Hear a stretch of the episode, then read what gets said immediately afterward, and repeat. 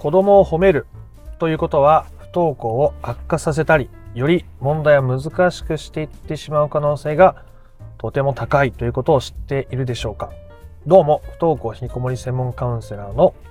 曽太郎です。ね褒める。一見いいように感じますよね。教育上褒めた子の方がよく伸びるとかあそういう話を聞いたことがある方もいらっしゃると思います。子供を褒める。学校にた行こうとする準備ができた勉強をする塾に行った子供を褒めるね、えー、そうやって褒めるってことは報酬があるということですから報酬がある、えー、頑張る報酬がある成功体験が積み上がるね子供の自己肯定感が伸びていいことがありそうだと思うかもしれませんが、まあ、ここにはとても危険な要素をはらんでいるわけですね。でこれを理解せずに褒めすぎたがゆえに問題が難しくなったり褒めていたけども子供がね不登校になってめちゃくちゃ元気なくなっちゃって表情も暗くて苦しくなってっていうことも起こるわけです。ななんでこういうことが起きるかってことを分かってないとまた褒めようとしちゃったり、えー、子供からねそう褒めようとしたのに邪険に扱われたりして、えー、なんだかせっかくの愛情が伝わらないってことも起きていってしまうと思うので、今回そこのメカニズムについてお伝えしていきたいと思います。そしてどんな声かけがいいのかということもお伝えしてみたいと思いますので不登校引きこもりを本質的に解決していきたいぞという人は最後まで聞いてみてください。えー、では、なんで褒めるということが良くないのかということですが、まあ、褒めるっていうことそのものが上から目線になっている可能性がある。その可能性が大いにあるというところから、まず大事なポイントが来てますね。えー、親と子というのは、まあ、年は離れてるし、親子っていう関係ですけど、人間としては対等な部分もあるわけですよね。人間として対等じゃないと。じゃないとゲームをやるやらない、スマホを渡す渡さない、食事の準備どうするこうするも、親の言いなり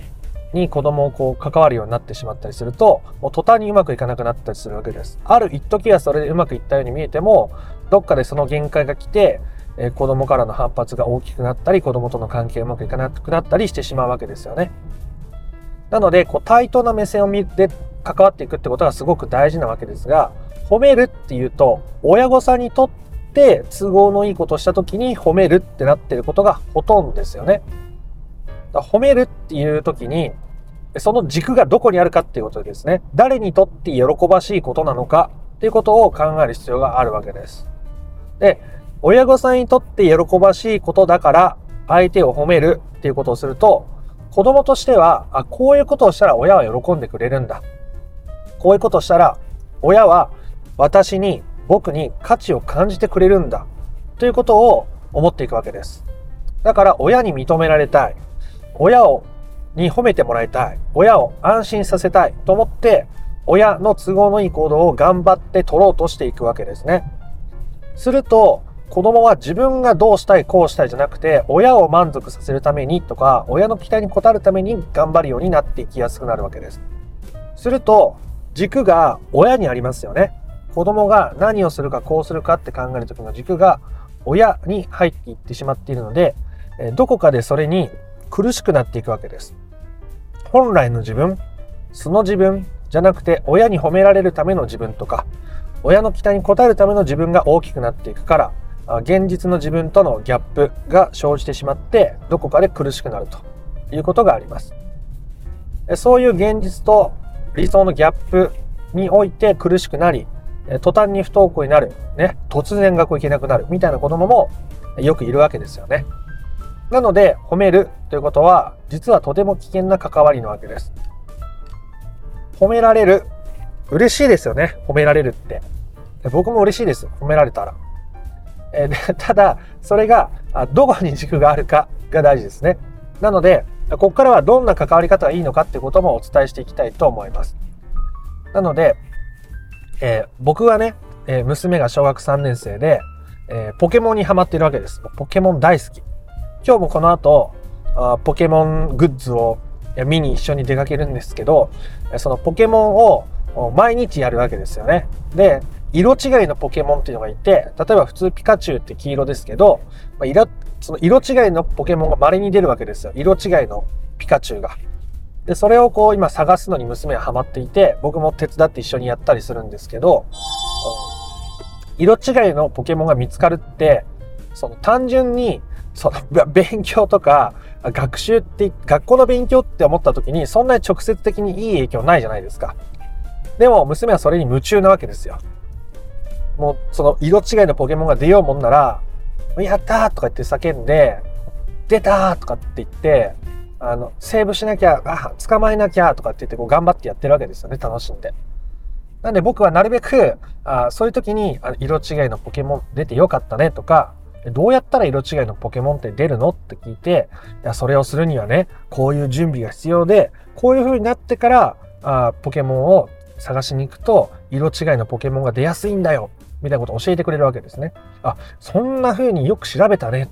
って言ったりするわけです。で、ここで僕が意識してるのは、娘の中から自発的に出てくるやりたいとか楽しいとか面白いっていうものを、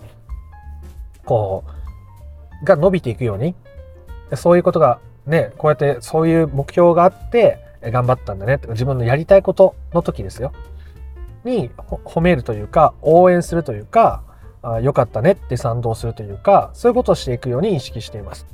そうすると子供がどうしたいかが育っていくじゃないですか。これがめちゃめちゃ大事ですよね。結局子供の人生は子供のものなので、でそれが満たされて過ごしていくためには自分がどうしたいかがめちゃめちゃ大事なわけですよ。周りと比べて学歴がどうだから。周りと比べて自分の容姿はどうだから。周りと比べて自分の性格はこうだから。って比較してると苦しくなっちゃう。自分は自分でよくて自分がどうしたいかで生きている人の方が周りの物差しに振り回されずに過ごしていくことができるのでそれ幸せだと思うんですよ。で僕は、えー、周りの顔色をめちゃめちゃ伺うタイプでしたね。高校の時の同級生の友達にはあ今でも仲のいい親友ですがあ本当に人見知りだよね俺ってっその友達に話しかけたら「お前のは病気だけどな」って言われてすごく傷ついたことがありますし、えー、専門学校の友達と20代半ばぐらいの時にこう飲み会飲み屋で飲んでた時にいや本当にこう周りの顔色伺うタイプだったよねみたいなこと言ったら本当にそうだったよねって言われるような人間だったんですね。めちゃめちゃ周りのことを気にする人間でした。なので、えっ、ー、と、それって苦しいですよ。で、不登校引きこもりで悩んでる親御さんも、少なからずそういう部分があるんですよね。僕はよくどうしたらいいですかって聞かれます。あの、子供への声かけ、子供への関わり、聞かれます。でもそこに親御さんがどうしたいかがないと、解決するもどうするもこうするもないわけですよね。どうしたいかがめちゃくちゃ大事だからです。じゃあ自分のどうしたいかが出てきたらそのままやればいいのかって言ったらそうじゃないんですよ。その親御さんが出てきたらどうしたいか、子供にこういう声かけしたい。えその中に子供に対するこう期待が大きくなってないのかとか、あプレッシャーをかけるもんじゃないのかとか、あそういうものは吟味する必要がありますけど、ね、そういうことは確かめていく必要がありますけど、とはいえ、あの、どうしたいかがないとそれすらわかんないじゃないですか。自分の中にどういう気持ちがあって、えーどうしたい、どうしたらいいかってなってる時点で、どっかで自分がどうしたいかがわからなくなってたり、えー、自分が周りの顔色を伺って行動を決定しようとしてるっていう部分があるっていうことなんですよね。だから子供がどうしたいかが大事なので、あの、褒めるって言った時も、うん、そういう子供にこう伸ばしてほしいなって思う。ね、こうせっかく長所があるならと思うなら子供がやりたい。ね、心からあやりたいと思ってることとかをこう伸ばしてあげる必要があるわけですよね。まあ、伸ばしてあげるっていうか、まあの、伸びてくれたらいいなと思うわけです。で、なかなかそれって難しいわけですよ。なかなか難しいそれって。なんで難しいかっていうと、結局それも親御さんが、ね、僕もそうでしたけど、親御さんが自分のどうしたいかとか、自分の好きなこととか、自分の喜びを自分で自分に応援してないからですね。それはもしかしたら親御さんも誰かから応援してもらったことがないからかもしれません。まあ、ゼロだっていう人はないと思いますけど、なかなかそれを感じづらい環境で育ってきたり、どこかでそういう、まあ、思い込みをしたりして、なかなか自分の好きなこととか、やりたいこととか、ね、そういうものを応援できずに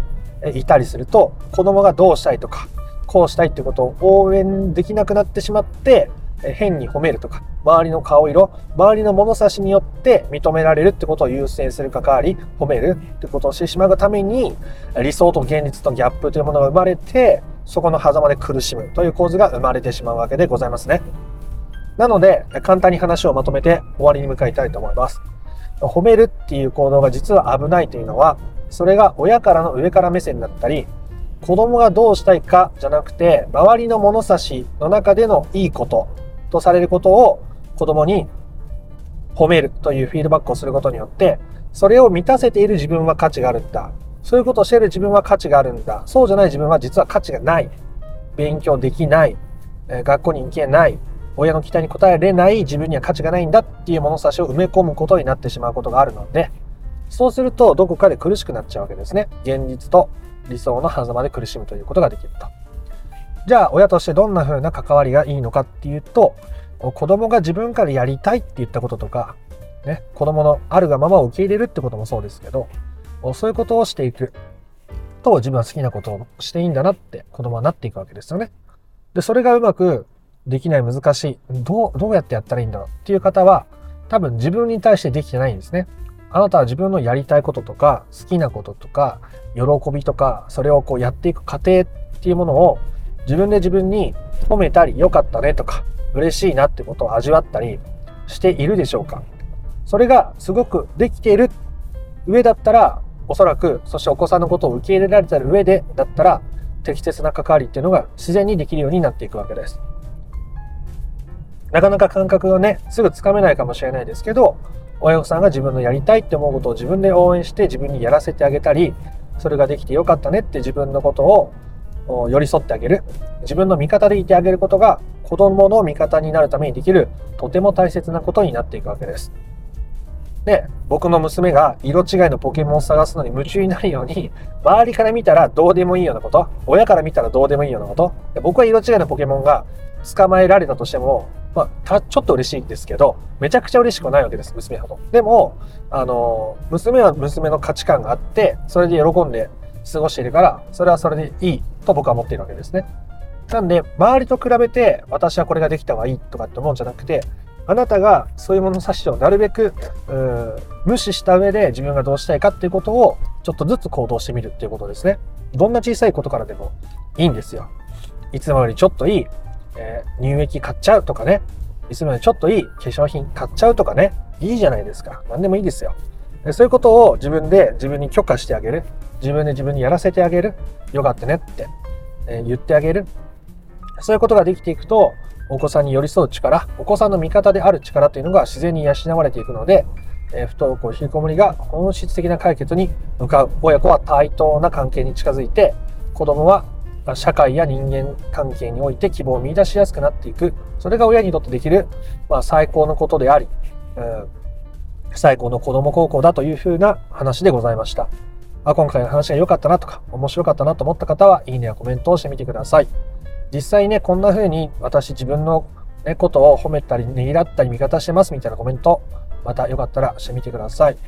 え、チャンネル登録もよかったらしてみてください。不登校引きこもりの解決法について、え順序立てて知りたいなという方は説明欄の URL から公式 LINE に登録していただくと不登校引きこもり解決のための三種の神器という動画セミナーを無料でプレゼントしております。よければ登録してみてください。では、あなたの不登校引きこもりの問題が本質的な解決にたどり着くことを心から願っております。また別の配信でもお会いしましょう。ありがとうございました。ソ太郎でした。